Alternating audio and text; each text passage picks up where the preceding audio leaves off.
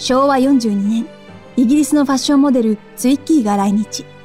2年後、佐藤栄作首相の夫人、佐藤博子さん、当時62歳がミニスカートを履いて訪米する。第一次ミニスカブームである。東レ、電通などブームの仕掛け人と裏話。社会現象としてのミニスカの意味と終焉までを紐解く。戦後史開封ミニスカ編。次回より全4話を順次公開。番組のフォローをお忘れなく。